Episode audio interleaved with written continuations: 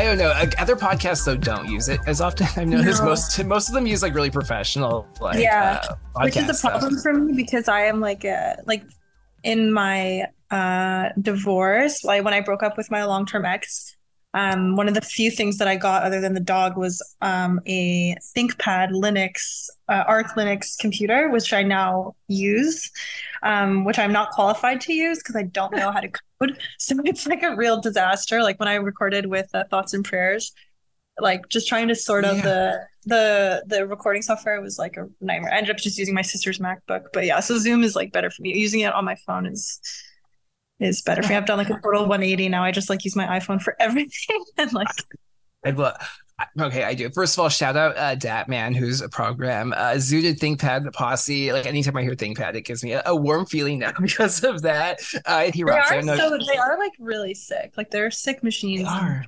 Like getting to replace like I, we replaced the keyboard and the screen and the trackpad, and it's like mm-hmm. I have mm-hmm. you know I have a big um, my family is a lot of like tinkerers. Like my dad was a race car driver and like a part time mechanic. My sister is like a an espresso technician, and my boyfriend's a mechanical engineer. So I have a lot of like machine appreciators around me. So I like you know I like being able to like open something up, and that kind of ties into the records thing because you know, an analog, like a record, an old school uh, stereo, and turn to being able to replace the needle and open it up and mm. replace the fuses and mm. stuff. It's a really, uh, it's a really meaningful, like rewarding way to interact with your things that I think a lot of people lose mm-hmm. due to convenience. No. I totally like think of these things as magic. Literally, people call me like a retard, but I'll be like, no, it's magic that this happens. But even when I try to understand how it works, I become more convinced it is magic. Like I was looking at t- how TVs work because I was like, especially the old ones. Like I don't know how old you are. I'm old. I remember a boob tube, a full on big, huge thing, and it has this uh, this beam. Anyway, it's uh, the cathode ray tube. It's this big fucking vacuum, and it's like shooting this image through, and it's just like, what the fuck? Someone just like figured out how to do this. First of all, that's pretty sus. But also, like, yeah, it does work. You know, there's a whole like someone figured it out. Someone figured it out. You know, maybe on a trip to Antarctica. Just saying. But you know, but you know what I mean. It is magical. So the fact that you would understand it, though, like I do respect that. Cause it's hard for me to grasp. To be honest, sometimes the mechanics. It is, it is hard. To, it's really hard to grasp, especially because we're from a digital age. So, or like we hmm. live in a digital age now. Right. So you know, like I think our parents, our grandparents, our parents' generation for sure had a easier time kind of grasping what mm. you know what these impulses are. But at the end of the day, something that's really interesting, which I learned in music school, being surrounded by musicians, a lot of whom went on to do masters in audio engineering and do like really cool, mm. like digital analog art projects, is that it. at the end of the day, the difference between a digital sound, like the like what it actually is at the at the core, like the digital signal, that little impulse that creates, like on a synthesizer, for example, mm. a tone is actually no different from an analog one. It's the rest of the process that is modified, but the kind of at, at, the, at its very core, that little spark of like life or whatever, it's it's actually all kind of the same in in ways that I don't really fully understand. But I think it's a beautiful I think it's kind of beautiful. It is fucking beautiful. You already we were like five minutes in. Geo, you're blowing my mind. No, it's that's brilliant. No, it's brilliant. The source of all things. It's like coming from something beyond, and it's like unified. Um, let me introduce my guest really quickly here because I'll I do lose track. I, but I feel like you um in your bio, I believe, say you're a free association expert. I, I, you have musical training. You seem to understand like jazz and improvisation and just how to work with that spark when it comes through with the tools that you have to translate it in the way that you know best. And I just like find this guest to be so delightful. I don't know where you came from, GeoTitties, but you popped into my life in a, a flare of controversy, really. Seven months ago, you, you fell onto my timeline. and We converged finally. And um, it's been hard. I, I, won't lie. I've lost track of this guest a few times. The timeline's converging and out, the censorship, the, the banning, it gets really hard. But I've kept my finger and my heart connected to this lovely soul who just, I don't know, she just excites me. She delights me. I am very thrilled and honored to introduce the singular sensation. I want to say adorable because it seems so like dismissive, but she is. It's like strawberry shortcake come to life from the great north, but like psychedelic and vaporwave at the same time. Ladies and gentlemen, welcome to Here Comes the Backlash. My guest, GeoTitties, aka Such Rash. Welcome. Oh, hi. That's the sweetest intro. Hi. Yeah, I'm so happy to be here. I'm so glad that we found each other on the timeline, as you say. For sure. It's weird. Well, first of all, I'm going to call you Geo. I love your Mhm. name. I, uh, you probably talked about this a little bit, but are you a GeoCities uh, Mhm. fan? Uh, Or just Yeah. can you explain GeoCities? I think some people really get the reference and some people don't, you know? Yeah, so GeoCities was like in the 90s. It was sort of a websites building website. It was like a, I, th- I think you could register domains there, but you could also build. But if I don't, if I remember correctly, I was Mhm. pretty young. though. I was pretty young, so I don't remember the full scope, but I do remember just like tinkering around and um yeah, I just remember like making websites for fun, making like blogs for fun. Um They had yeah, a used real like, aesthetic, right? There was like an aesthetic Yeah. to GeoCities, right? yeah, it was really fun. I remember like like I I forgot to register for any electives in high school, so I ended up getting dunked uh, dumped into um uh IT and like Mm. web like web like computer class or whatever. So I spent a lot of time like in Adobe Suite, Adobe Dream uh, Dreamweaver, I guess it was called. Dreamweaver. Damn. Yes, I did some shit in that for school too. Fuck. Yeah, it was pretty fun. So I don't know why how it came to me, GeoTitties, but yeah. I fucking love it. I remember like a lot of like fan pages, kind of like GeoCities were like uh it'd be like Anne Rice like fans, and there'd be there was something that you don't you don't really get websites anymore, right? All the websites on the internet are like social media and like sales platforms, but there were like websites. They still exist. Google just doesn't show them to you. It would just be like, I'm gonna make a website about this thing. And it was like Mhm. uh like a lot of fan pages really. And they do these web rings and you would go to the page and like they would all be basically like a, a network. And like when you go to the bottom of the page, you could go through like almost a carousel, just go to the next page or like next website and that network. And I thought that was so brilliant. It makes me sad. It's like definitely something we've lost. Kind of Yeah, I remember. age. I remember one of the coolest things ever was this like uh, someone built it on. I'm pretty sure it was built on GeoCities. It was like a, it was a game, but it was all a click through sort of spooky riddle that was at a. It was just a website that you would sort of visit, and you didn't you in order to progress to the next page.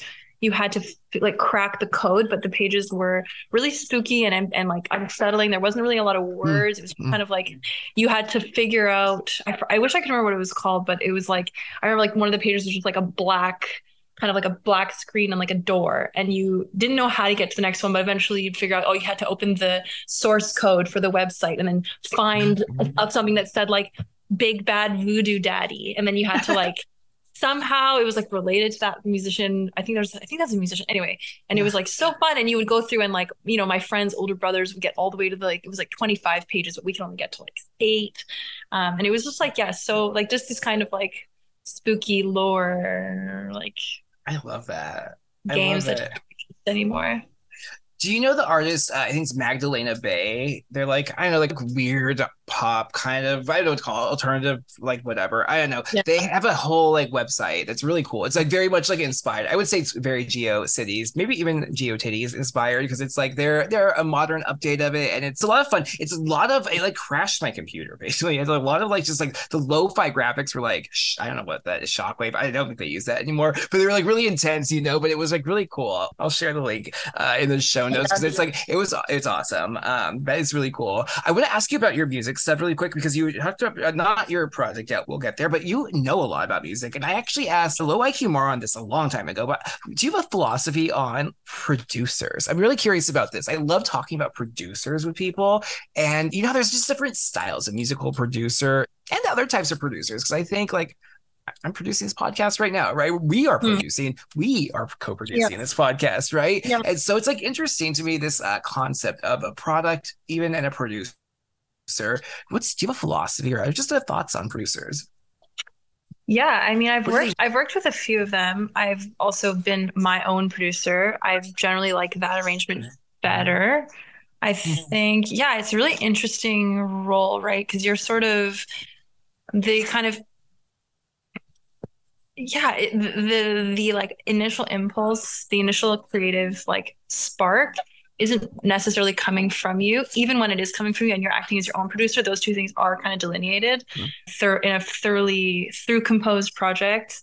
I don't I kind of don't know how to talk about this without referring to my own music. That's okay. Um, you can talk about yourself, of course. Yeah. But you know like you do have to sort of separate that initial creative spark and even the, that creative process from the production because mm. at some point it's really easy to get like lost and kind of like muddled within the kind of like circular nature of art artistry mm. and i think you know really good production can kind of like see through can kind of see see things take a take a bit of distance and a little bit of space and sort of see things that the the artists themselves even when it's the same person can't always see.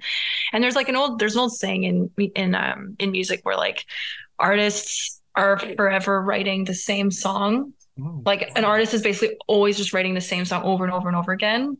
Most artists do.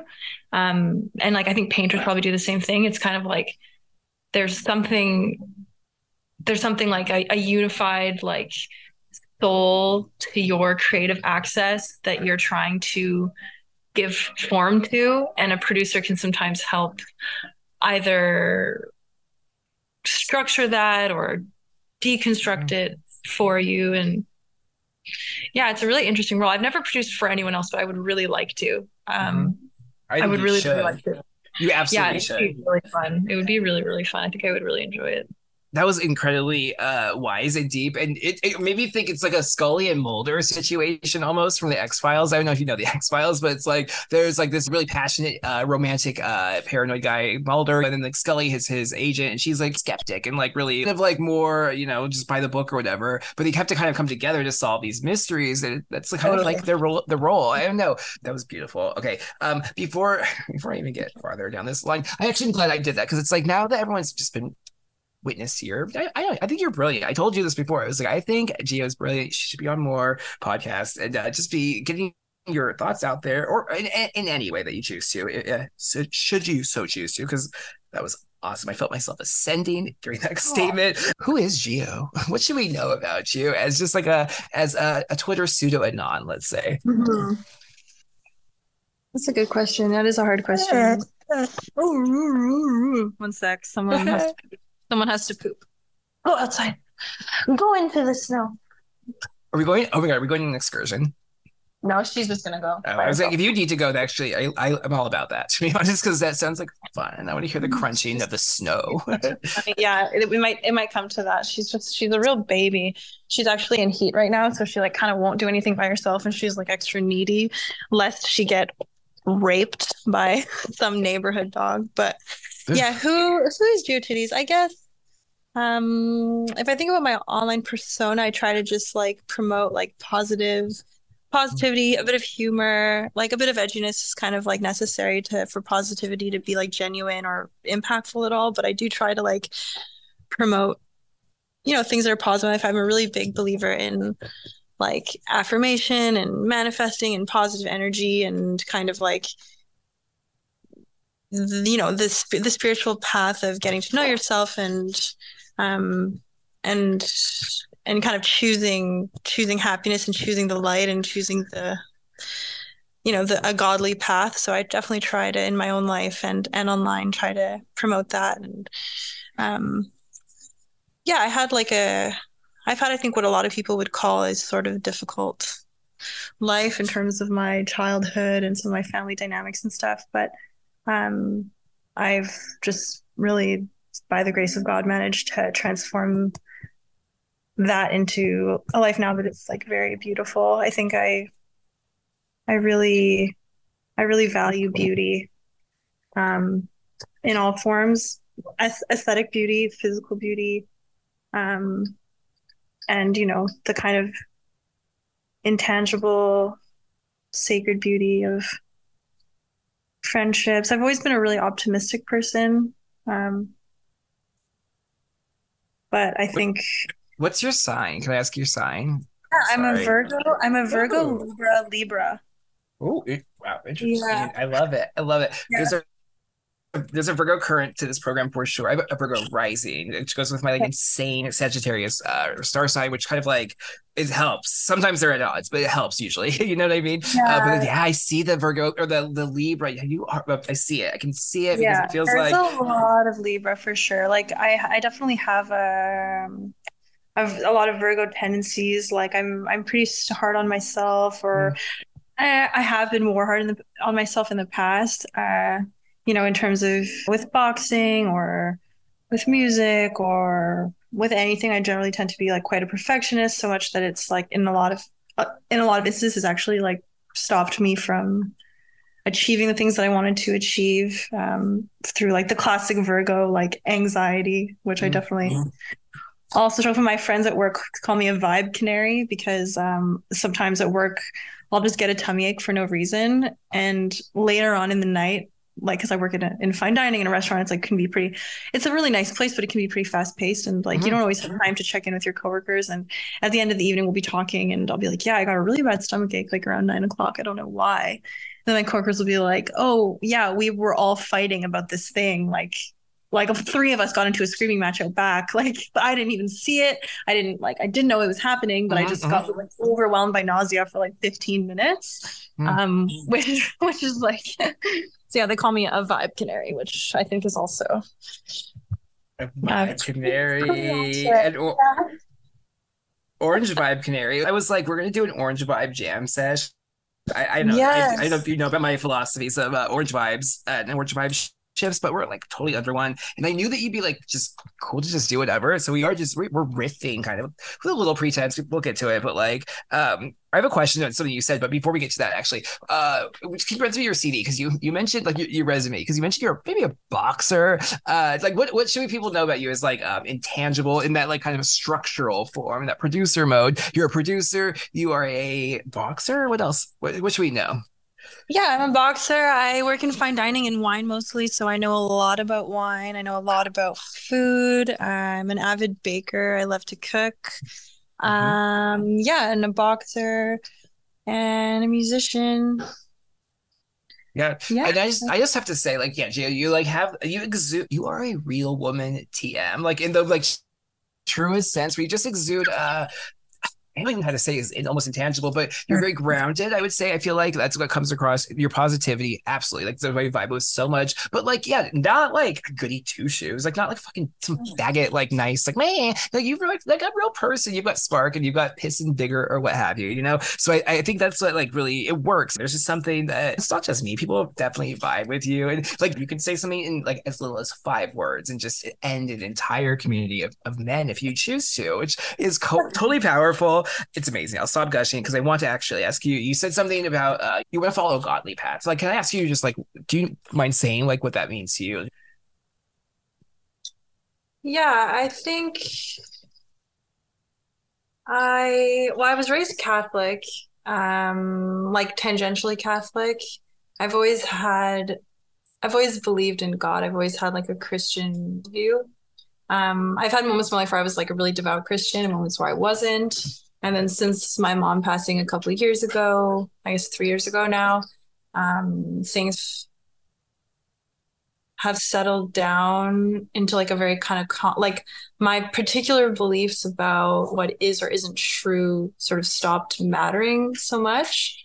And a sort of deeper like intuitive sense that there is a singular truth and a singular goodness in the universe and one's ability to convene um, with it exists by by default. It is our birthright and whether that birthright was paid for you know by the blood of christ or not um, is not super important to me. I do think that christ embodies as a parable through his parables and just in and of himself like a lot of really um really meaningful you know really interesting really insightful um virtues. And it's worthwhile to study those books if you have any kind of cultural association to them at all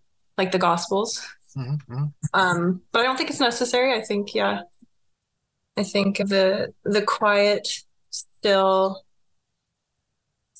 sense of oneness with yourself and with the universe with god. I think yeah like i said it's it's uh it's all of ours all of our our birthright. Um and i and i think it's our duty to invest in developing that and that most of the good in the world all all of the good of the world has to actually start from that place. And there can be no there can be no um, progress no progress no um, healing in the world uh, if we don't first have that kind of ability to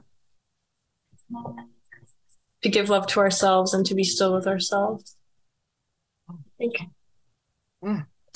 Okay my heart is soaring. I'm going to pause there. I, I had to stop because I was like thinking of so many questions. And I was like, no, you have to just listen, it, which is hard. I have to say, talking about like being artist slash producer like it's hard. I'm gonna be real like uh something i take seriously is like uh, in this podcast it's like i really want to always be like so grounded and like in the moment but it's also like oh i have to think about this show right? You know it's like there's like what's the next question? How is like the format going to go? Because there is an element of like uh it's it's recorded but it's just improv right? We're, we were just vibing mm-hmm. here. Even when you were just like know what you're going to talk about you don't know what's going to happen. It's always there's an element of improv to all of life. Um and i think like yeah I, so I, I, my point being i stopped listening to myself. I stopped listening. I just, which is not true. I, I gave away that just like a chatter. I was just like here in the moment. And uh that was incredible. I think your words echo through my heart at this moment. Um, what do you think about like the idea of improvisation actually a little bit? Because I think it's related almost in this way to like spirituality in a way I hadn't thought about before. Honestly, I just saw this Geo really recently, which is just like it's a skill. It's like a spiritual gift, really, to be able to like uh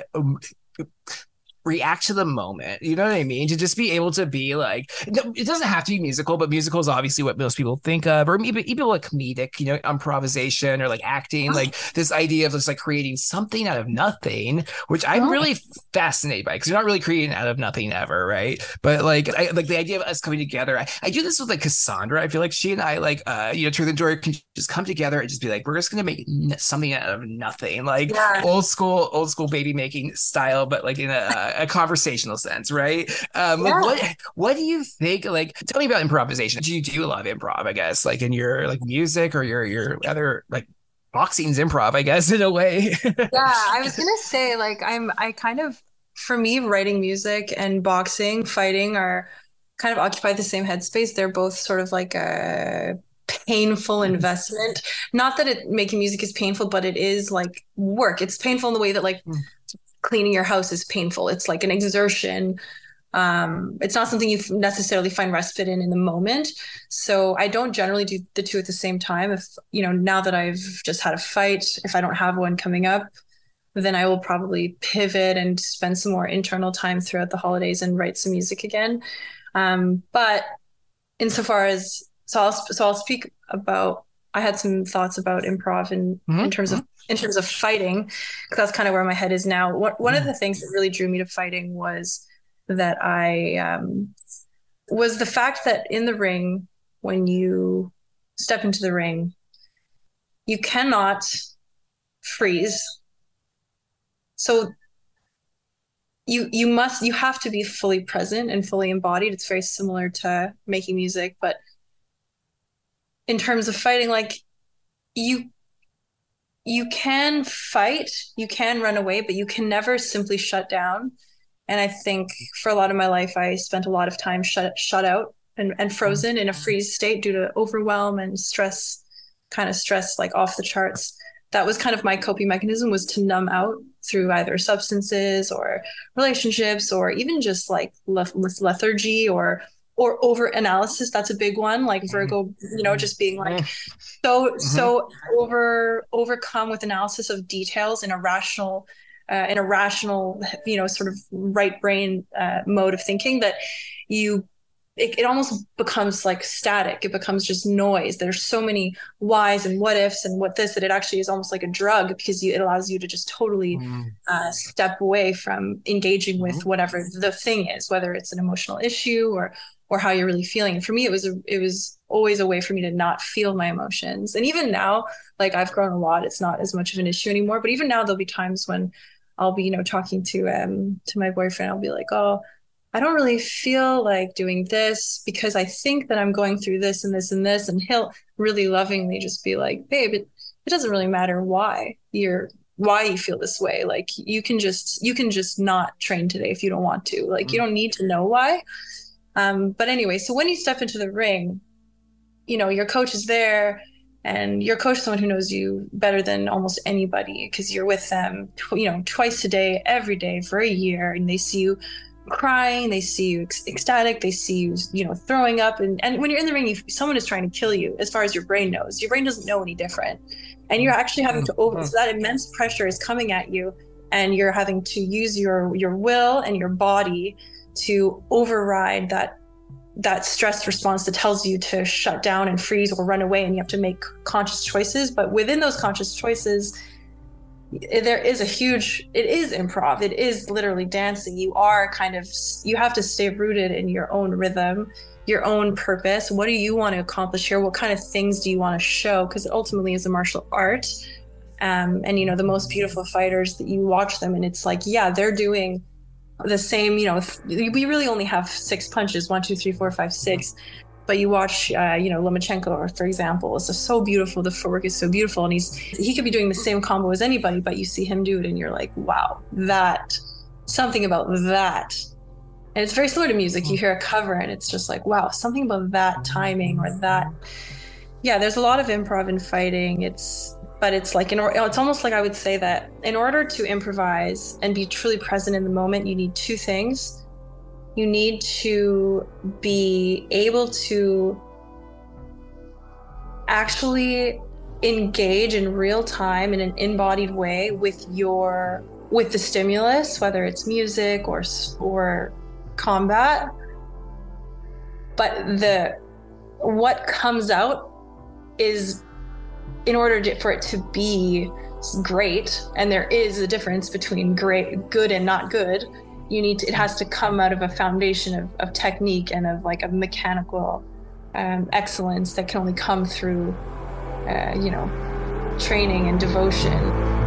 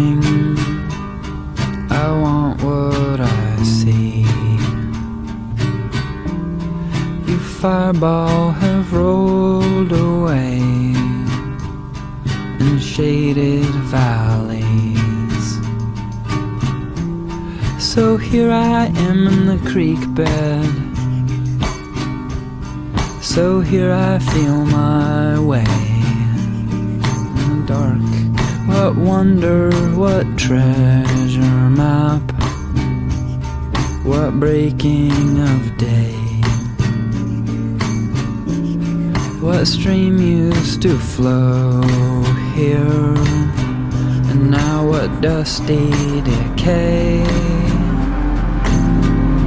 Let the flash flood begin.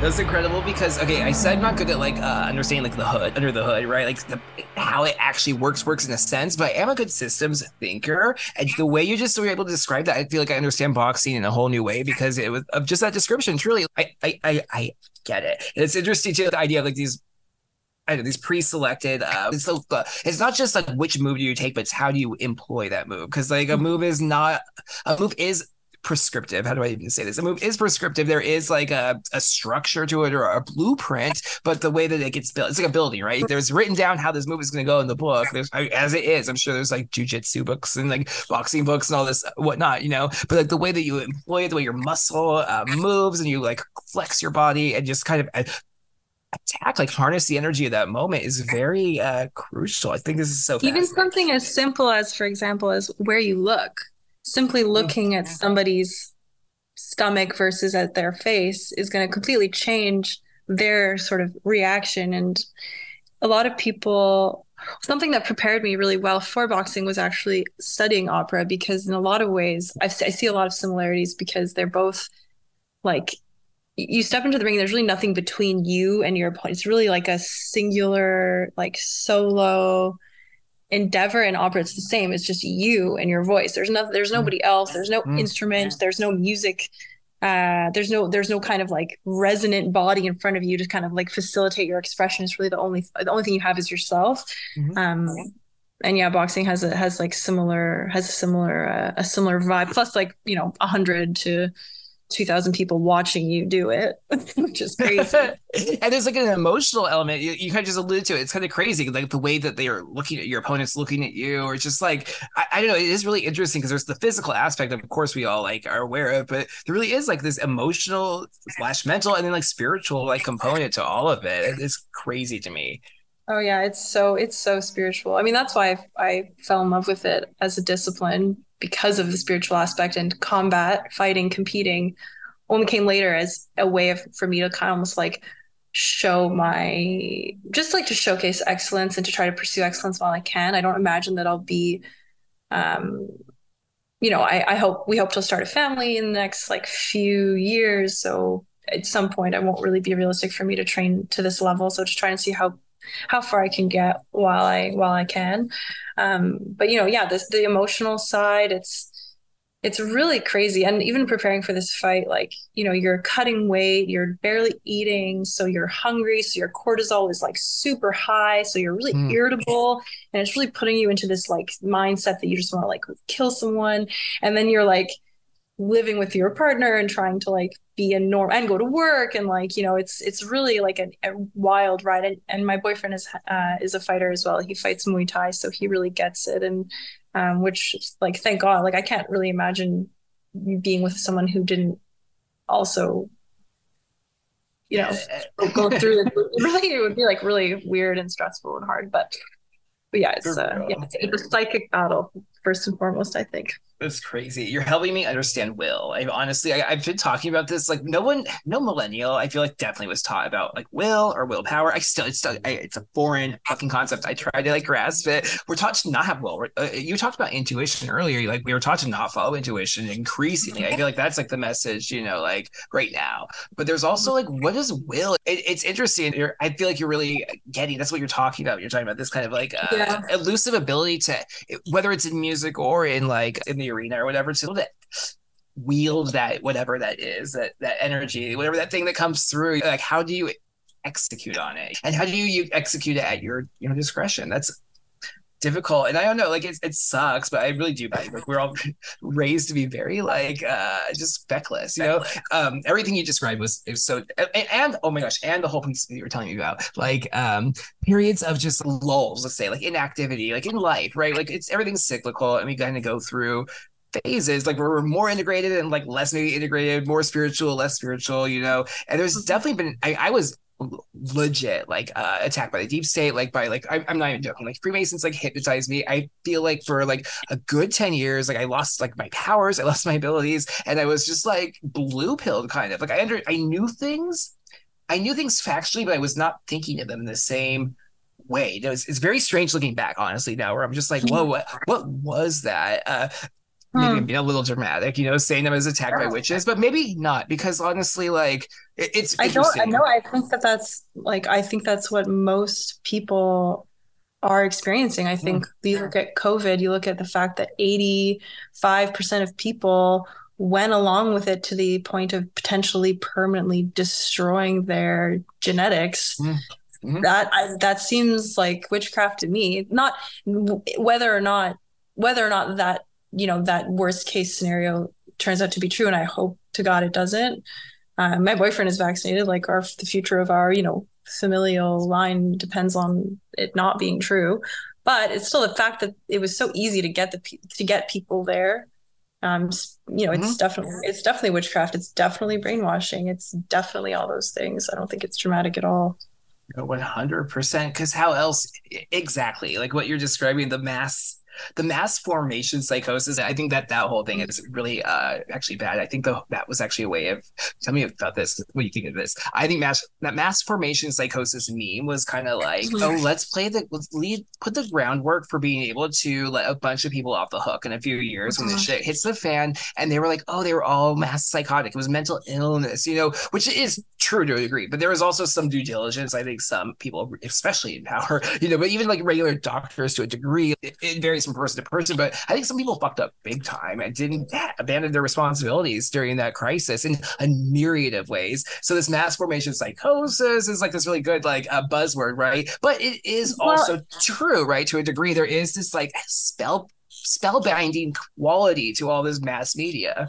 Yeah, and it's like it's you know not to not to get like super hippie about it but like there is a there is a degree that like giving people morsels of sort of like spirally conspiracy lingo things to kind of latch onto and feed onto does kind of distract them from and i'm guilty of this because i love a good thread. I love like i love psycho like my my latest favorite conspiracy is that like uh, fossils aren't real. I love that. I love that. Wait, Love that. Yeah. there was there was a joke on like Arrested Development that like dinosaur fossils were a Jewish conspiracy, and I feel like it's the first time I ever heard anything anti-Semitic like so that, which is so funny because it's a Jewish like comedy show. But the thing is, is like you have to be careful because, like I said about the disassociation aspect of like over analyzing whatever, is it really does disconnect you from the feelings and the intuition. And like someone said something, I was like, you know, right now, you know, all of us right wingers or um or, or like kind of not right like conservative people are like yeah. panicking about uh, you know, trans kids, a few months ago, trans kids and transing kids and blah, blah, blah. But it's like, you really don't have to worry about that because by the time you have kids, it's going to be something so much more retarded. Mm-hmm. And you have no idea like what it's going to be. And I think the only way that you can be like so spiritually like prepared to face the, the, the depths and breadths of fake retarded shit that is coming down the pike to us is if you stay kind of tapped into that like true you know that like hippie dippy shit i said that like true deep sense of like what is right and what is good. And and not only like what is right and what is good in the sense now but actually choosing it actively. And that's when like the manifestation kind of prayer this like active prayer comes into play. It's like i am practicing gratitude and i'm also like i'm imagine i'm exp- I'm, I'm practicing gratitude for the heaven the the paradise the like beauty the godliness the sacredness the connection that exists now. Even when i don't see it i know that it is here even though i don't you know have like for for me like some you know fertility and having a baby is really important to me. It's something that i've had anxiety about in the past. But when i go into prayer i, I just say god thank you so much for my baby who i know is coming to me in divine perfect timing. Mm-hmm. and that's the mm-hmm. that's the reality that i choose and I think, yeah, I just think like getting too worked up and things like, yeah, mass formation psychosis or whatever can kind of disconnect people from for that kind of stuff. And it's exactly it's you know, it's like feeding them there's like words for this, feeding feeding people both sides of the conspiracy. So you sort of uh mm-hmm. you know, everybody's participating. Yeah, like revelation of the method is like the Michael Hoffman yeah. term, which is the same thing, and it does yeah. it. It serves to kind of like uh, it, it it numbs people to it, it blackmails them, but it also like spellbinds, and it's also is a part of the same spellbinding effect for people who are just a little bit further down like the road, right? And so there's always I noticing more of these mechanisms that like bring people back to like the mothership always. Um, and so you're right, I, I it's something I struggle with honestly because it's like I'm everyone's like, oh, you're a conspiracy person, and I don't even see myself as that way. I just like talk about the things I believe. I am not necessarily like mm-hmm. trying to be like a conspiracy person, and it, it, it's complicated, right? It's a, a it's a complicated stance, but it, at the I don't know. At the end of the day, I feel like uh, I'm trying to do something spiritual, not political, I guess, ultimately. And so I I, I don't really feel like it matters. I'm going to say what I what I think, but I am conscious of that because I don't want to play into these like tropes. There's there's so many tropes around like all this yeah. stuff. And it's like it is blackpilling, and ultimately the, the reality is everything is fake and real at the same time. It's I feel like what I want to do is teach people how to like, have that contra. It's not even contradiction. It's like all about understanding these like different perspectives of the universe, right? There's just different ways that you can perceive it. Um, but I, I totally hear what you're saying because it, it just is. Uh, yeah, and the and, yeah. At the end of the day, conspiracies are just like really fun, and it's the reason why Yeah. people like love to talk about them because they're like really fun and interesting, and a lot of them are true. Most of them are true. Um, yeah, you just gotta, you know, you gotta have both. You gotta stay grounded, but you also gotta question things and enjoy it and Mhm. say Well, that dinosaurs are fake because they, they are fake. Let's. I want to get this way. And then it's like um, we they used to be called like world mysteries or whatever. Like there wasn't a stigma. Like maybe there's a little stigma, but it was more like folklore. You know, no one was like, oh, like where did like you know the things come from? And like if you think the wrong thing, you're racist. You know, that was not like on the table. It was just like different people, different traditions or things they'd heard. Um, there was official stories that lots of people just like openly didn't believe about like you know just like the world. You know how it works but it's like this scientific world that we're in. It's like very prescriptive and it's very much like you can't.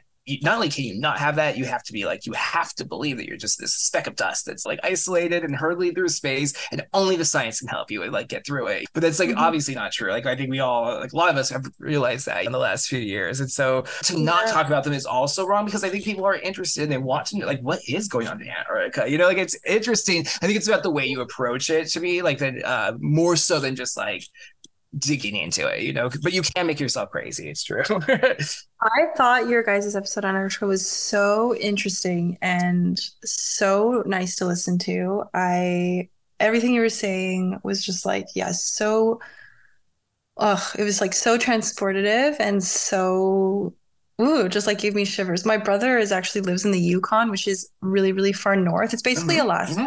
yeah. So I've spent a lot of time up there because he was basically like a father to me. He's quite a bit older than I am, and he's half indigenous. So they have a really deep connection to the land. I mean, his ancestors have been there for who knows how long. I don't know, like a thousand years, something. Mm. So I've spent a lot of time up there, and it really is like a crazy, like it's a trip. Like it's you just get you just get the sense when you're that far north, things are just like it's like you're closer to God or something. It's just fucking crazy. Mhm, And mhm. it's, there's no there's no way to really describe it. The Northern Lights are definitely part of it. It's like pretty cool, but I don't know. It's yeah.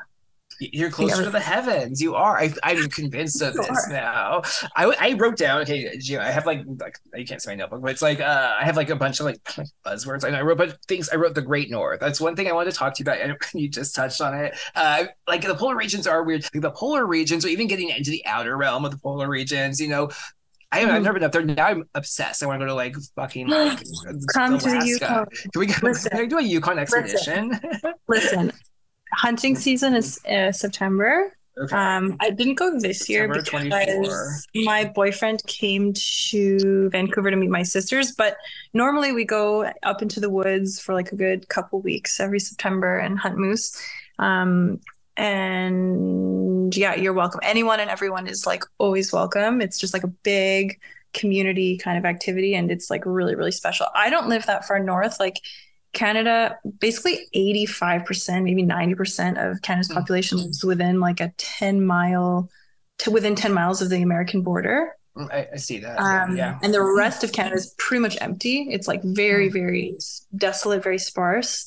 Um, but my brother, he lives very far. It's basically Alaska. That is really cool. Okay. Uh, okay. I'm, I'm put, I just penciled down Yukon Expedition 2024. Maybe we go Yeah. to the poles. I know. I didn't have like the story like Into the Wild. Like this guy. Uh, what is it? Christopher McCandless. Wait, Alex. Mc, wait, Christopher McCandless. I don't know. He. I definitely read it, but I yeah, wait, okay, I'll find it. He's like this guy who like goes off the grid, right? He has a famous story. It was like a book. I won't, well, I won't spoil it. He doesn't work out great for him, but he goes like I don't, I know. I have a theory about this one now because his dad was like a defense contractor or something. Uh, Christopher McCandless. He's an American adventurer. They say. I know the movie's like made by um Sean Penn. Yeah, I read the book and the film. Like I didn't even want to see the movie. Honestly, I was a projectionist once upon a time, and you have to like back in those days, you had these reels, you had to splice them all together. You get the prints on Thursday night before like the movies come out on Fridays. So it's like midnight, you splice this movie together and you're supposed to like watch them, which sometimes it's fun, right? It's like watch some like superhero movie or whatever. I got stuck with Into the Wild. It's just like three hours. I was so fucking pissed. I was like so mad. And I was like, fuck this. I, str- I thread it up. I run it. I go out and I'm like, I'm going to smoke a fucking bowl. It was like one o'clock in the morning. I'm outside. I come back in and I was transported. It was one of the most incredible cinematic experiences of my life. Partly because I think I have low expectations, which is a really big thing. If you can go into a movie with low expectations, it will like blow your mind sometimes. Um, but it's a real great film. I think it's a great American film. It's like rugged and like individualistic. Uh, it's romantic in this way where he's like just going off the grid to like find adventure, but he's trying to get up north. He's trying to go up to like the Arctic Circle essentially. Is there as far north as he can get? And I think it was to like get to the poles. I think he was trying to get to like some kind of portal. That's my or gateway. That's my whole uh, theory on that one. I don't know. I love so it. crazy. It's so crazy. Wait, tell me a little bit about dinosaur bones. Why are you? Uh, why do you not think they're real, Reese, currently? Oh gosh. Uh, well, I, I, I forget where I first saw it, but it's something I've joked about with my like IRL friends for like at least a couple years. It's like, well, everybody knows the dinosaurs are fake, and they not in like a, a creationist anti-evolution way, just in like a uh, you know, they're not as old as we say way. And then I recently saw um, some video, I think it was a TikTok, some guy talking about how they recreated fossils in a, in a university lab that were mo- molecularly identical to the fossils that we find that are supposedly from that supposedly happened in a really during a really slow Hmm. um, whatever calcification of the of the soil. And his whole thing was that like you think you know we, we have fossils of things like fish being actively eaten by other animals. We have fossils of animals giving birth. Like these are not things that happen slowly. These are things that happen really really quickly. Mhm. And that points to kind of like some kind of like singular, very um very like cataclysmic event that happened all at Mhm. once. Um, and so that theory is kind of that the the flood, the Great Flood, this like cataclysmic uh, event that happened, kind of would have caused fossili- fossilization to actually happen really, really, really quickly. So it's not even so much the fossils are fake, but rather that they all they were created in like you know a, like in an instant, like with over the Mhm. span of like an hour or half an hour or something, and not over thousands of years. Um, and so in regards to that, uh, I have also always believed that oil, that like fossil fuels are that's a lie. Yeah, I feel like, Like- that's probably true. Yeah, for sure. Like, Like, I'm, like I'm there. for, for no reason other than it's just like, uh, like I don't know. It just seems like bullshit. it feels like a really yeah it's a really convenient that it's like so precious that it has to be Yeah. so expensive right and like i don't know Yeah. no i think you're right peak oil we I, we were supposed to hit peak oil like three times already like no joke Yeah. like every Yeah. like person who said that There's tons of now. it. There's tons of it down there. The Earth's just made of it. I think. I think I think resources replenish. Honestly, the Earth takes Yeah. care of itself. Like you know, what you said makes so much sense because I think uh, okay, I think there's been multiple like Earth ages, like what I was calling planetary ages, and so I think there was like a flood. Maybe there was also some other like cataclysm that happened before all of that. Time is it like kind of uh, evaporates. Like we're at the end of like one kind of time, so it's like just like it's kind of just like kind of baking off, and so the other times are kind of like there, but they're like under a layer of like our time. So it says like a million years ago, or it was 500 years ago. It doesn't matter because it's all like Mhm. relative. But like things, even things like uh like the Gnostic Gospels or whatever, right? They're like not just like being discovered, but they're like reappearing physically in our timeline now where they were not there before. So that's kind of like theory about like really truly like the Nag Hammadi library, like fossils. People discover all kinds. Like they discovered some shit in Siberia that was like fucking crazy. The week that we like dropped the like Siberia Nights episode, they announced that it was like the biggest discovery of the year or whatever. Some like fortress in Siberia. And it's like, Wow. was it really misty? Was it really discovered? Or it was discovered, obviously, but I'm saying like I don't think they could have discovered it 50 years ago. Yeah, I don't know. for sure. And yeah, that's a really that's like a really trippy, really fun thought. I It's also like love timeline's converging, kind of maybe. yeah don't i also i also love the thought that like time have you heard of expanding earth theory Mm, no. okay Wait, wait, no, no, no. it's so fun so it's the theory is that like the earth has basically been expanding slowly since since it was since it was formed um, to the point that like at the beginning it was kind of just a rock where all the continents were fused. And then slowly over time it's gone bigger and bigger and bigger. Um, and this explains like a lot of different things. It, it basically accounts for like a lot of like really kind of inex- inexplicable um, ge- geological kind of Mhm. like Okay, okay. whatever stuff. But the, the one thing that it also explains, which is fun, is it explains like time. Feel like the Earth is basically spinning like slower and slower, kind of like as time goes on.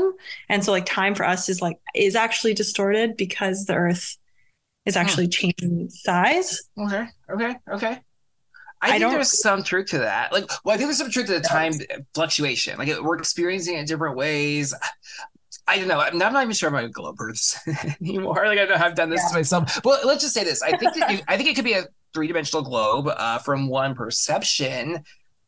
It goes back to like that, like, uh, do you know that story, like the elephant one or whatever, where it's like a bunch of like blind guys are like, I don't know, they're like touching an Yeah. elephant and they're like, you know, Yeah. oh no, it's like it's the, they're touching the trunk and they're like, oh, it's a it's a handle and they're like touching the like ears and they're like, no, it's a blanket or whatever. I don't know. They basically cannot perceive that the entire elephant is because they don't know what an elephant is and they Yeah. are just identifying it from their perspective. So I kind of think like maybe it looks like a globe, maybe it feels like a globe, maybe it is a globe in one sense, but if you kind of like expand out in a way that we can't, like dimensionally, it actually is like not flat, but like just more realm like maybe, or just a Well, sphere. Even just sitting here and like looking at your background, which for the listeners is like a really beautiful scene of the night sky, possibly the Mhm. Milky Way in uh, in the desert, like at yeah, it's a It's, like, desert. so it's so pretty. It kind of just makes me feel that like it's sort of similar to the God question. It's like whether or not it's a globe, your like your you can only see the horizon. That's the Mm. amount you can see. Mm. Like that's what you can see. So like your the world is made up of your consciousness, and your consciousness can only see as far as it can see. So Mm. for all intents and purposes, like like, and I don't mean that to be like reductive or like dismissive, but it's like your consciousness is the most powerful thing on earth, and that is what it can see. Like what it sees is the firmament. It is like a flat sort of. It is a plane, like what we see. Mhm, mhm, mhm. No, you're totally right. No, yo, That's it about is. It's as flat. valid as a. That's about as valid as like a picture from space, if not more valid. So anyway, that was your your no, that was brilliant because it is. You're right. It is a it is flat. We're, the world is three dimensions. We only see it for a two dimensional. For all intents and purposes, we see a flat screen, right? Like we see like just what we mm-hmm. see. I don't know, Geo, That was that was good. And just yeah, and you actually got to like what I was starting to kind of dusty about, even with like talking about in the context of the show Lost, but it actually applies because it's like the lesson of that show is that it's like the world is more than what you can see. It's like the show is really complicated and the characters don't know everything that's going on and the audience doesn't know everything that's going on. But like everyone has to kind of put those perspectives all together in order to see for, even in the world that, that show lost like the characters all these different experiences right but we're the viewers so we can put these complicated experiences together and we can see the show for like kind of what it is but the show's creators have not revealed everything to us so there's actually mystery blind Mhm. spots kind of in the show Mhm. that we still have to kind of fill the gaps in ourselves maybe by comparing our experiences with each other and our interpretations you know and i think that is kind of what you're kind of getting at you know is that there's this like uh your your perspective is all you have right? It's all you can really do your, your consciousness but it is also like there are of course other consciousnesses. There are other there's more to the story you know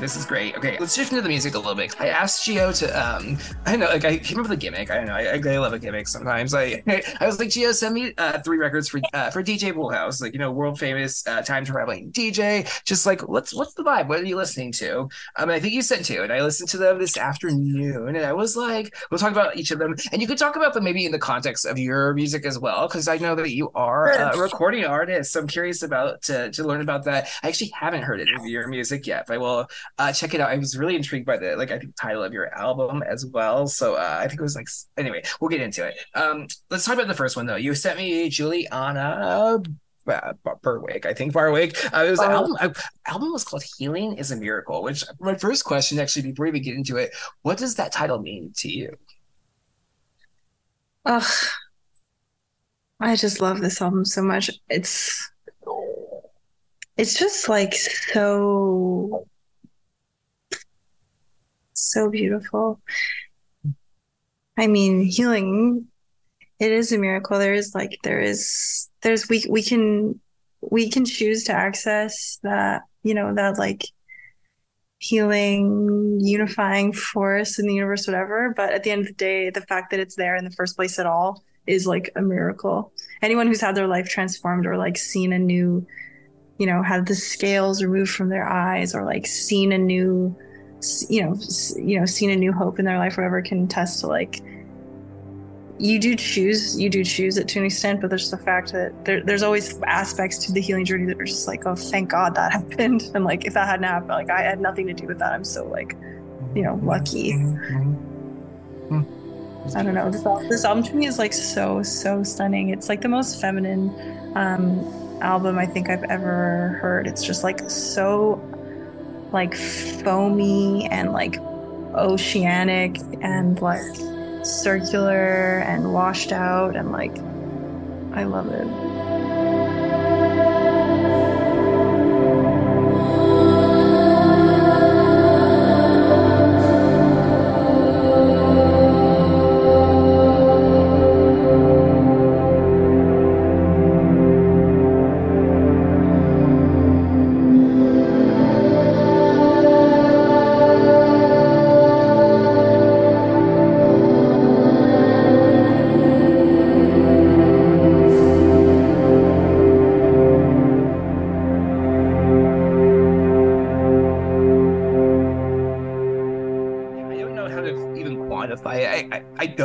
Honestly is music, which is my favorite kind of music where you can't really give it a genre because genres are not nouns. They have not been nouns for a long time. They're just flavors, right? And I feel like, uh, okay, so I told, and this is what I wrote down for this one. I said it was, it was like icy and glacial, but not like necessarily slow glacial, although it is at times, but more just like glacial, like kind of like icy and eternal. It gave me Antarctica, I said Antarctica vibes. It was total Antarctica mm-hmm. vibes at times. It's celestial. It's really celestial music. Celestial, it's like yeah. I, it's like angelic, but not even like yeah. It's just it's it is celestial. It, I wrote down expansive, which is a fun word because it's like it's like expensive kind of, which uh, is true too. But it's like it was very like it, it like we were just saying about the Earth and like uh time or whatever, like, the planet expanding and time shifting. That happens in these songs. It like yeah. kind of like they grow grow and they like it's like I don't know the, the they're short. Oh my gosh, is it your birthday?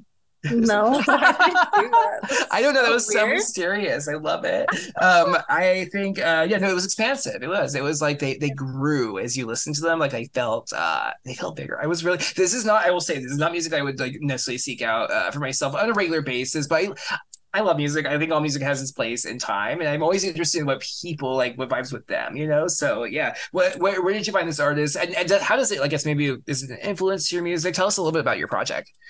Yeah, it definitely is an influence. The first album of hers I listened to was called Nepenthe. Nepenthe. It's like a red, red uh, cover. I think Nepenthe is a like a Greek goddess of something. Um, and it's very similar to this. I would say it's less this this album Healing is Miracle is very blue to me. To me, it's really like it feels like waters, like you're underwater, you're in water. It's like really feminine. And the Nepenthe, this other, it was one of her earlier records, is a little bit more kind of direct and a little bit drier. Still pretty wet, still like a lot of reverb, a lot of space. Um, yeah, I first started listening to that to her when I was maybe 23 or so, just like leaving university and starting to make music of my own. And it was a big influence to me. I just loved the aesthetic. I loved how like it just seemed so feminine to me. It like really kind of gave me like a mother. It was like mother. It was just like so wet and like so all encompassing and so warm. It was like a womb. It was like listening to her felt like being inside a womb or something. And mm. I, it was really like really powerful, really calming to me, really soothing. I like loved reading to it and just kind of, you know, putting it on while talking to a friend. I feel like just created this kind of like energetic kind of like shield around me. It made me feel really safe. Um, so I really loved it a lot. And yeah, I'm sure you heard listening to my music, there's a lot of that similar kind of like, uh, you know, I play with reverb a lot. I play with space a lot, um, circular like melodies and circular um, time signatures, things that don't necessarily feel like they have a resolution, um, mm, mm, mm. which I think is, uh, yeah, it's like a pretty, I don't know, it just seems like kind of a woman moment in music. You're just like it's like a mathematical. It, it's mathematical, obviously, its own way. It's its own, its own mathematics, really. I guess what you could say. It's its own science. But there is like this. Uh, but even with the first this selection, uh, and Barwick, the, the album I listened to is like again, I don't want to, it's not wonky. It's irregular, maybe, I guess I could say. It mm-hmm. follows its own, like, it's new, it's like a river. It's like a stream in nature. It just kind of follows its own little fucking thing. And I love that. For sure. Um, it's improvisational, maybe even too. I don't know. Um, one thing before I want to ask you about your project, but um, the Nepenthe you mentioned that I just looked it up because I wasn't familiar. Uh, it's a possibly fictional drug or medicine for oh, sorrow, yeah, a drug of forgetfulness, which makes me think of Eternal Sunshine all of a sudden. Um, mentioned in ancient Greek literature, Greek mythology, and depicted mm. in Egypt. Interesting, it shows up in mm. Homer's uh, Odyssey. Yeah, very. Yeah. I didn't want to call you a manic pixie dream girl earlier for some reason because it seems like very rude. But then now that you mentioned Nepenthe, there is some Eternal Sunshine shit going on here uh, this evening. That's not rude. no, it, no, we are like the embodiment. We're like a platonic uh, Eternal Sunshine sunshine. I feel like right now somehow, like we're just in a we're in a cryogenic chamber somewhere. Um, wait, okay, wait, wait, wait, yeah. What's your what's your what is your project? Can you tell me the name and like what's what like yeah, what's up with that? Yeah, it's called Poshlost, one word, um, which is like a comes from a Russian word. It kind of means like art, art that is kind of like just devoid of any like real artistic flair. It's kind of a tongue in cheek uh, tongue-in-cheek name. It was started with my university uh, classmates. Uh, we've released a few albums. One of them was Live Off the Floor. The most recent one called Soma, which means body. So mostly written throughout my mother's diagnosis and passing. It was written and recorded when my mom was kind of dying. Not that I really knew she was dying, but I think I had sort of a sense and then it was released kind of right after she died. Um, and yeah, I'm I'm really I'm really grateful that I was able to do that when I did. I think it, it yeah, it provided a lot of a lot of healing for me and a really a really healthy avenue to process a lot of grief. Um, and I'm yeah, it's, it's a, lot, a lot of themes of yeah, like motherhood and loss. Um, yeah, I'm, I'm, I'm sorry for your mother, uh, for your loss, and I think it's really, it's like you know, there's something about like, um, I know eh, over time, you know, over time, like the fact that you were able to create something there, it is special. It's not just healing to you. I think it, I believe it's healing, healing to your mom too. It's like a way of, you know, like yeah. it's, it's, it's cosmic, yeah. you know, it's, I love it. I agree. Uh, or I should say, I love it. It sounds like really, because I love it. Um, I, I, love that record about your passing on your mother. That's terrible uh, no, but it's true. You know, but, it, but, but it is it is true. Like I, I definitely think that you know there's there's like old sayings like indigenous spirituality where like when you want to convene with your ancestors, you always want to go back as far as you possibly can to the longest, the one who's been dead the longest, mm. because they're still working shit out up there. So you don't want to yeah. go like the, the impulse is like, oh, my mom just died. I want to like check in with her but actually it's like not really a good idea because you might kind of pick up some of that anxiety or grief and mm. prolong your sadness when where you really mm. need to go is basically as far back as you can to the to the person who you have a name of or whatever and kind of try to because they're they're settled. They're like they're good. They're dead. They're chilling no, you are preaching to the choir. Joan Didion, William S. Burroughs. These people are constantly bothering me. To be honest, I love you guys. They're bothering me, and they are anxious people. I, I, I will say. So yeah, I, I kind of encouraged me to like look for like a you know a Homer myself. You know, somebody a little bit further back. But I love that you said it was about motherhood because it's like um it's like it's for your experience and for your mom, but it's also like a you're tapping into always with art. You know, something deeper and more primal. I know that you're good at it. I can just tell. So I'm excited to like kind of engage with it. And I think wait, did you have an album called like spheres. Is that true? Yeah. Oh, sorry. Yeah, yeah. That was I yeah, the first song is called Soma. I'm such a no, no. It's okay. Well, it's funny because you mentioned Soma, and it's like uh, Nepenthe. It's like sort of similar. Like yeah. I kind of love the like synergy there. It's very cool. um. Okay. When talking about the other one, there's another artist you suggested, or you you brought you, you brought before DJ Poolhouse. I'm actually gonna give you a song back too. This is my. Uh, I, I hadn't picked one and it, it came to me just now, so I'll like tell you that one. Uh, it was Andy. Okay, hold on. Was, I have it written down. It was. Why don't I have it written down?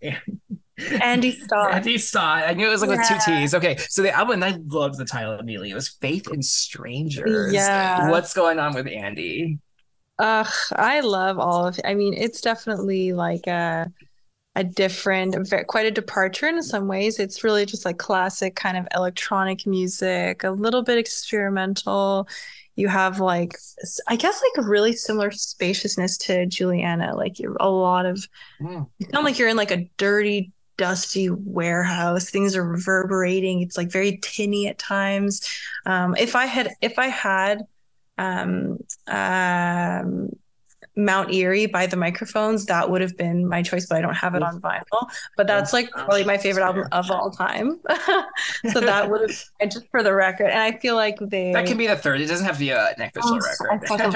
I, I, started listening to that actually while I was cleaning my house, just because I was like, damn, I wish I had this record. Maybe you should Maybe get it. You need to get, get more records. Mm-hmm. Yeah. Um, but yeah, I just I, it's it, it's a significant record to me for a few reasons. I got really into music when I was dating this uh, audiophile named Adrian, who's this like he was a lot older than me. I think I was like 21 when we dated, and he was like 30. So it, it's not not like an inappropriate age gap or anything, but definitely very eternal sunshine. Like, very eternal sunshine. Yeah, he had like, yeah, he definitely had like a paternal, like a bit of a paternal influence. Um, not really in any healthy or significant ways. We weren't. I wouldn't say we were that close. Uh, we dated like on and off for the better part of a year, but one of the one of the kind of positive influences out of me was just kind of my music taste. And I know it's like an old cliche. It was like, you know, you just meet a girl, you start dating a girl, and you can just like see a kind of like a, a, a history of her exes based on what music she listens to. Um, but he he definitely helped to kind of open my eyes to like not not only I was I was listening to a lot of like really um, complicated mathy kind of like highbrow music school music at the time and he just introduced me to the world of like dance and electronic music and kind of like old folk music. Uh, we loved like just going to like simple like country shows and blues shows and stuff. And uh, yeah, this was one of the first records that I ever bought actually. Um, and I just loved it. Just like so fun. Just like really, really fun, solid electronic record, a bit dark, a bit spooky. Mm-hmm. Yeah, just loved it. I, I liked it a lot too. I, I did not not I did not not like the Julianna album, it was a, it was definitely a different lane. It's something I'm gonna listen to. I think like for like a, it's like a meditation record. You know, it's like definitely like a quiet moments album. Mm-hmm. This was uh, I don't want to say it's background music because that sounds dismissive, but this first of all I had this like really like cryptic cover of some kind of like strange like artifacts, some kind of archaeological uh, yeah. thing on it, which yeah. I like. I thought this was like um it was stoic kind of, but I don't know. That's why it was like it's it was like kind of like yeah bold and statuesque but it was like playful too. And it was very like skittering There's the beats are like you're right it's like experimental light kind of which i like. That's like exactly my lane is like uh, it's a yeah. little proper and it's a little like whatever you know? And so i think i know i found that really really good. I i said it's a little elusive too and i felt like okay, this is how i describe both of the selections you gave me together. It's like um it's kind of it's kind of like expensive um what do i say? Not expensive i said glamour glamorous schizo music for wait, let me say it again. It was like it's ice skating music for glamorous schizos. If I was gonna be like in the Olympics, I would have like one of these selections playing. It's like it's it is. It's kind of like a little bit off. Like you probably wouldn't pick this for the Olympics, but like a schizo Tonya Harding would, you know. Yeah, I should have chosen like a, a Julianna Barwick song as my walkout song. That would have been fucking funny. Oh my gosh, you should. Or Andy Stott. Honestly, which one? I yeah, was, uh, I which one was. I don't know if this is a good selection or not, but the, I went into the heart of the archives of the DJ Pool Playhouse just now, the, the the vault, you know, and I was like, it's Bjork, All Is Full of Love, the Plaid remix, which is I don't think it's on Spotify actually. The last time I checked, but like I'm not a big Bjork person either. Honestly, I'm not. I, I like it, but I had the CD, I had the EP with all the remixes, and the plaid one was like always the one that got me. It's like a little bit. It's a good song, but she's kind of weird. You know, she's like pop, but like weird at this moment. But it's also everything about it was like exactly these like two vibes together. And I will, uh, oh I will send God. it to I you. I would love to listen to. I'm the same as you. I've like, yeah, Bjork. I'm kind of like man, take her or leave her. But that sounds really awesome. And that actually reminds, did you ever see the video of her um, taking apart a TV?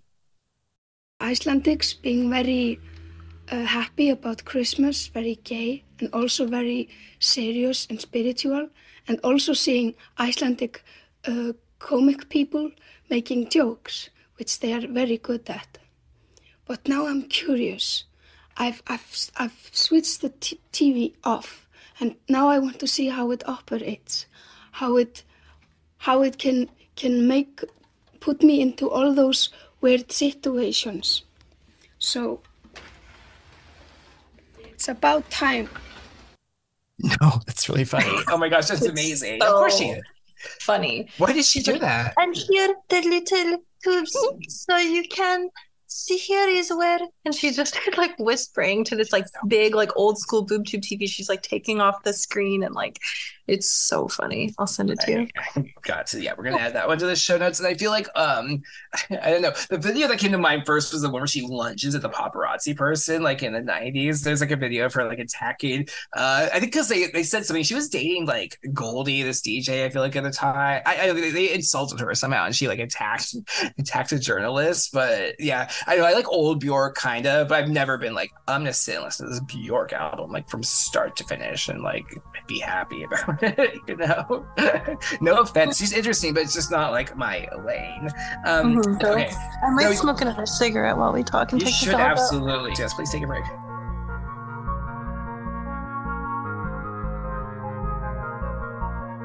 You'll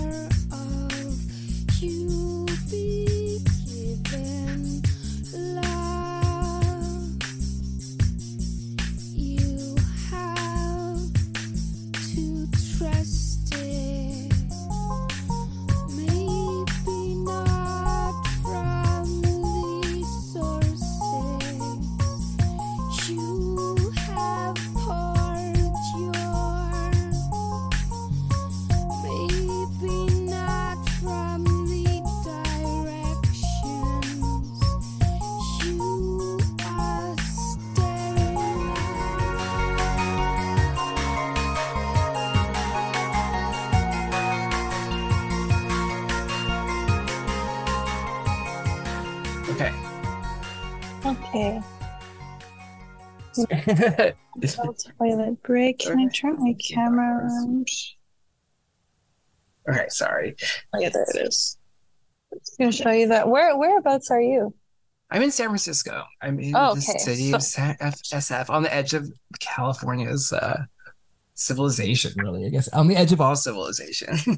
On the edge. Yeah, that's true. The edge of the continent. The edge of uh the edge of it all. It is. I sometimes like look over the Golden Gate Bridge and just wonder, just like the water just fall off over there. I'm just kidding. I'm not. I'm not a total flat earther yet, but it is a little alarming, honestly, that I feel um even pulled towards it. I guess, but maybe not. I know. But should I ask you a question about this? Because I saw a, a old tweet of yours. I was looking through your your history. I want to talk about a couple of your old ones, maybe. But like, there was one that was like a meme you made that was uh me dating in Montreal. This was like last May, I think I saw it from. Uh, it was kind of like the my favorite, the Natalie Portman meme with uh with uh what's his face, and she's just like, you're like, uh, and it, there's two panels, right? It's like anti-vaxxer, and it's like, but you didn't go to the trucker protest, right? Right? Wait, what? What, what tell me about that one because I wasn't sure if you were the uh, Natalie Portman or if you were the the uh, what's his face uh, Scott. Oh yeah. Hayden I'm, not, I'm Natalie Portman. I was there. Hell yeah, I was there. The trucker protest was sick. Uh, okay, so you were there. Okay, so the guy is the one who's being like, you weren't there though, right? Or you were there though. Maybe I just Yeah, miss, I yeah. didn't understand the meme. Let's dial into this over a second. Tell me about the trucker protests. That's incredible. Yeah.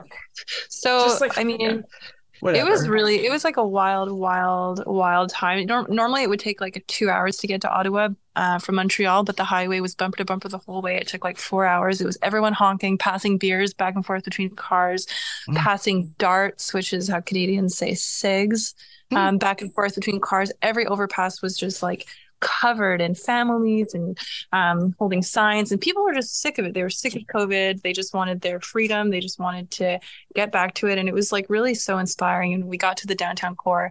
Um, it was just like people everywhere, super like inclusive, diverse, safe, happy, tons of honking, and it was just like sick. It was just super Mhm, fun mhm. and like, yeah, man, it was awesome. I I had a really good time, and I I uh yeah, not not many uh, people in Montreal. Montreal's a very liberal city, um, so yeah, not not many people were were kind of receptive to it. Um, and I, I didn't I didn't date for very long. My boyfriend and I took a sort of we broke up um, briefly, and I tried to see it see other people, but I, I never got farther than like a conversation because I was just so like, you know, Mm. it was turned off. too different. Too I don't know.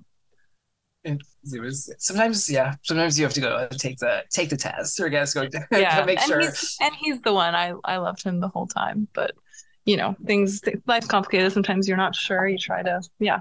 Anyway. You know, I love that we're both in like these super liberal cities. Uh, as like, well, I, actually, I should say. So I am an anti-vaxxer. I did unfortunately get vaccinated, and I feel like I should. Uh, I always try to speak to it. It was a Johnson Johnson Johnson first of all, so it doesn't really count the same. And I got duped into thinking it was something it wasn't, which is something I'm very angry about still to this day. But you know, whatever. I, it was my it was on me. I did take it. Uh, but mm-hmm. I will say also, it's not something well, first of all, like the whole adenovirus vector thing is a whole fucking its own separate trip, mm-hmm. separate from the mRNA. It's totally so different and scary, but it is also something that I uh, I've talked about with this with like Tucker Marks a little bit, and, and she's said similar things where it's just like you can't a worry about it, you cannot like focus your life on it, and so much of so many of the things you said tonight to me just totally apply to that in the sense of like a everyone's going to die at some point in their lives so just like you have to be real about that. But you the mindset that you occupy is very much important to your health and if you are sitting around and this is what concerns me so much about the anti-vax conspiracy media that goes to kind of like this like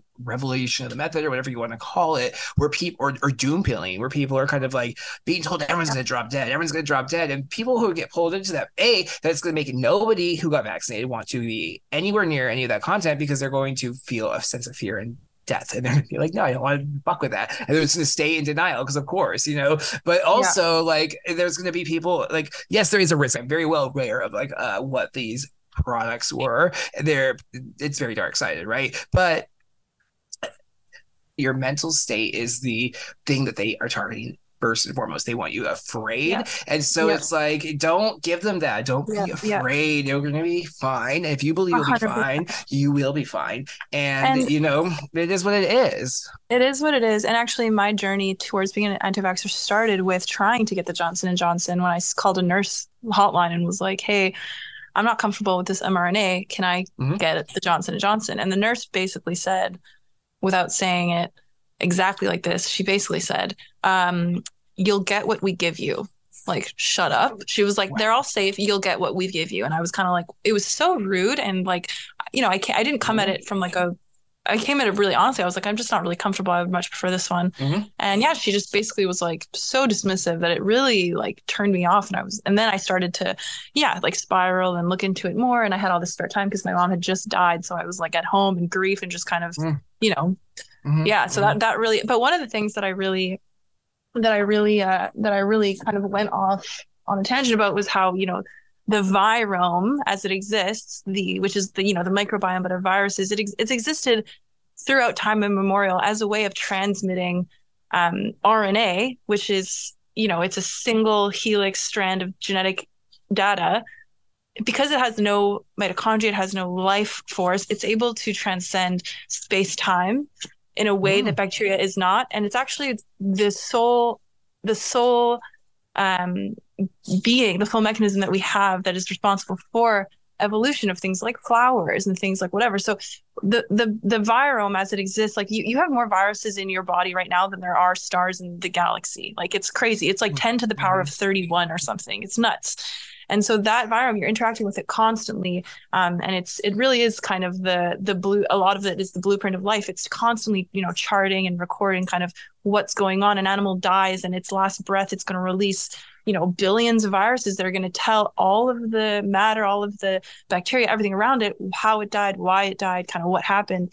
And something that really sent me um, in this kind of weird headspace like whether or not i get vaccinated the direction the earth like this kind of us versus them mentality that a lot of anti-vaxxers get into or a lot of you know right wingers kind of get mm-hmm. into it it's really counterproductive in a lot of ways like the doom pilling for sure but it also forget it kind of forgets it misses the very important part that we're all connected and the we we've we have for better or worse permanently altered the the vi- our virome like this is our our life force on earth has been changed um and you know your participation or not regardless like your your comrades your friends your family like we're all part of the same kind of system. And um, you know your decision to radiate positivity and to stay uh, focused on what is good and what's true even when that's difficult and, and painful and uncomfortable does have a positive impact. And uh, yeah my a lot of my concern also came from that that you know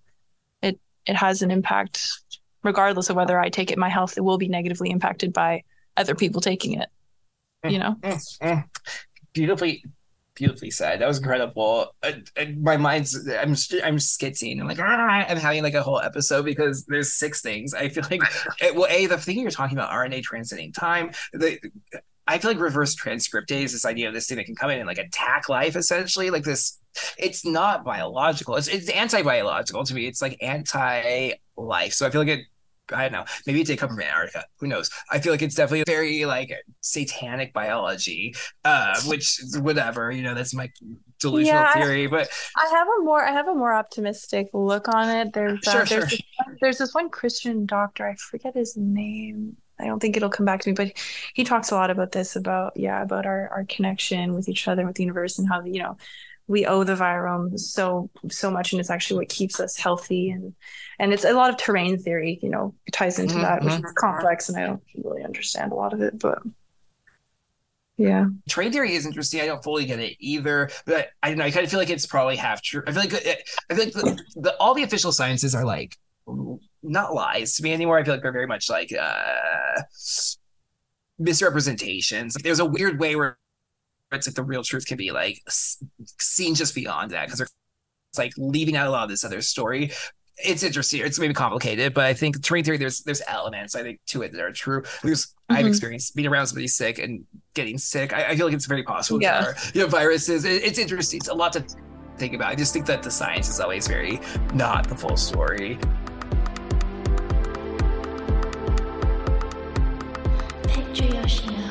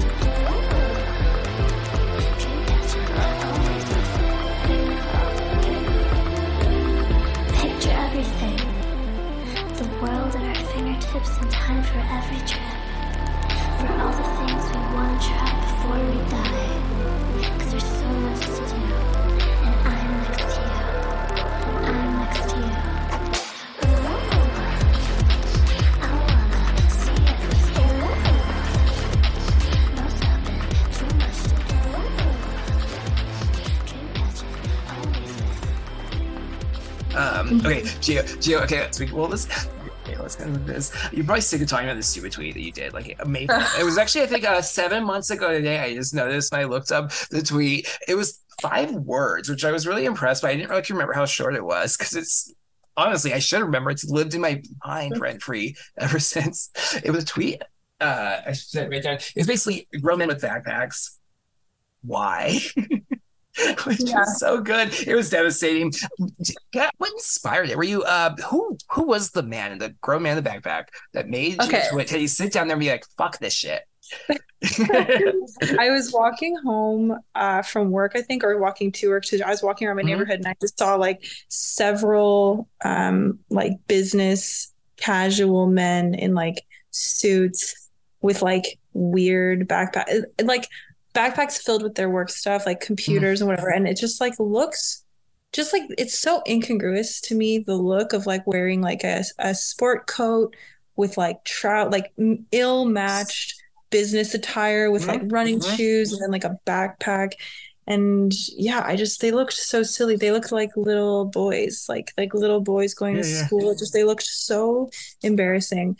Um, and I just it made me really sad. It just made me so sad. I was like, you would just you could look so good. Like I think I, I said this on Thots and Prayers, and I stand by it. I think the lack of day drinking in corporate in the corporate workforce really is to blame for a lot of the ill-fashioned decisions that we see. I think there's like a schlubby, um, lethargic, comfort, like focus on things like comfort, um, that Mhm. that has like taken taken hold in in these um in these uh in these businesses in these places because people just don't enjoy themselves they they don't they don't have uh, avenues to you know enjoy themselves and numb the pain i don't drink anyway like i'm not like advocating for alcoholism or anything but i i don't know it just seems like a direct it seems like there's a, a strong Mhm. there's there's something there i think okay first of all it makes me feel so much better they're in sports coats because i was like uh,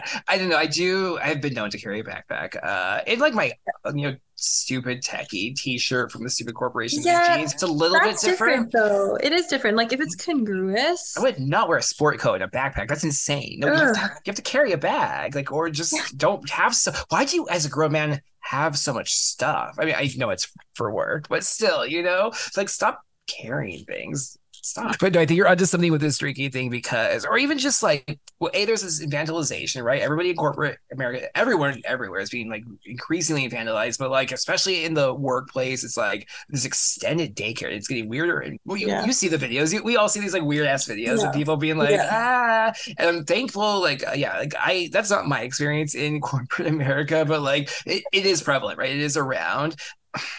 I don't know. I think there's something with that, and it's almost like I don't, this is maybe controversial, but not really for me. Uh, women, I'm not against women being in the workplace. Let's put it this way, but I don't think it, this whole like women should and have to work. No, that's not how it should be. These jobs are mostly Yeah. fake anyway, or a lot of them are like inclined towards like what men are maybe more attracted to or skilled for. That's not to say women shouldn't do it, because I think there are some smart women who like like to work and would be are good at it. I think just like the idea that everyone has to is just this horrible like it's anyway, it's a lot. But I think part of it is that too. There's just like this um, feminization and infantilization of work. So everyone's what do we do? And so you're right. I don't know how grown men. I still don't think that explains how they end up with backpacks and and blazers because really- it's like very confusing. It's very confusing. I really feel like the toxic feminization of like our world in the West is is to blame for a lot of this stuff too. Like the more I think about eh, you know mass, I'm gonna sound like Alex Jones, but I just feel like you know the crazy amount of like estrogen that is in women's Mhm. bodies, that's in our Mhm. plastics, in our clothes, like you know all of the to- like toxic femininity manifests very much in this like perpetual need to um what's the word like cir- cir- like enclose envelop um appease kind of like Mhm. it's like a very it's like you know this this the, the, the typical like safetyism thing um Mhm, mhm. yeah it does seem like that has that has a part of it. And I, on on my boxing team there's um two two women me and this and this polish girl uh, who's really really funny and like so dry and like just she's hilarious. Um but uh, last year there was only me it was just me this uh, as the one girl and then like six dudes. And this one girl came uh to train with us one day. Mhm. and this one we, it was conditioning whatever. It's it's it's hell. It's really hard. At the end we were kind of doing abs or whatever and uh, she started complaining and chirping and talking about like their backs and blah blah blah and how it was like you know it's not good to do this many sides like this. You have to do this blah blah blah. And i just made this joke because like obvious like the coaches that are training us they're not really getting paid. Like we don't i don't pay a gym membership to go there. Like Mhm. if you're on the competition team it's it's not it's kind of like a special it's a privilege to be Mhm. there. You know they're Mhm. taking their time to train you. Um and i sort of la- so everyone was like a bit uncomfortable it was like a bit rude and i kind of laughed. I was like oh man you add add one woman to the boxing team and complaining goes up 600% and like it kind of broke the ice and everyone laughed but it was like it's true. Like there's i don't know it's we're just kind of like wired to nag and it's you got to keep it in check and you got to like be you got to be like kind of in control of your shit and yeah just letting your you know estrogen fly off the charts and uh and just kind of going around nagging everyone and safetyism everywhere. It's yeah, it's not good for anyone. It's especially not good for men, and it's especially not good for their uh, attire decisions. Um, But in your situation, like you spoke to it. I really I appreciate that, and that's what uh, separates you from the the beast. Geo is like you spoke to it. It dispels that kind of like discomfort or whatever, and it makes it like it's apparent now. People can you can navigate it, you know, because it's like And not because- a spoken thing.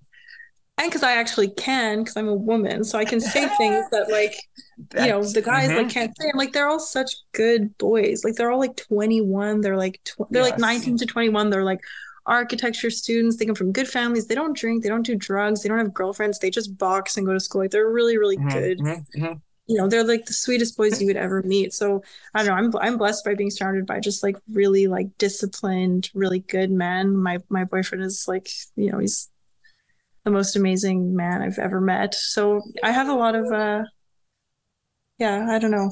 It's it's e- it's easy for when I when I, it's easy for me to call out that stuff when I see it because it's just like it's so obnoxious. It's- shut up. no, it's important. It's important, especially like yeah, when you're like the the minority, whatever the the the odd dog out in a group, just like Yeah. speak to it. It's the easiest thing you can do, and then it's just it's not easy actually. It's harder to to do it. But once you do, everything else becomes so much easier because it's just like speak to the fucking elephant in the fucking room. My God, it's not that big of a deal. Yeah. um, okay, Yeah. But for, please promise me you will not do anything to your beautiful face with this boxing career. I hope you're wearing very good protective gear and you have everything there like you need to get through to at least the wedding day, please, and everything like that. Yeah, then you know yeah. just you get uh, get bashed the fuck up. Okay, Geo, uh, this has been so much fun. I can't even like I don't know how to wrap this up because I really do like I always say this. I really want to talk to everybody forever. That's why I started this podcast. But like this was special. I really appreciated you. I feel like you. Uh, I feel like I did. I told you I wanted to crack your nut. I want to tap in and pull out the sweet Geo juices in there. We got a glass full this evening, so thank you for just like it's a lovely conversation and all your truly your wisdom. You are you're a brilliant person. Um, where can people find you if they want to hear more of your little thoughts and whatnot and your music and all that? Please give us the download. My music is linked on my Twitter page. I'm at suchrash. My handle is geotitties. You can find me there. And yeah, my thoughts and my uh my stuff is yeah, it's all there. Geo, I put people on the spot often at the end of the program just to be it. Really, is to assert dominance the whole way through, but something tells me you're gonna, uh, as you'll pull through. Do you have any final closing thoughts for our audience? A, a, a morsel of Geo wisdom. Uh, my morsel of geo wisdom is probably just get lots of protein. If you got a mom, call her. That's it. Think positive thoughts.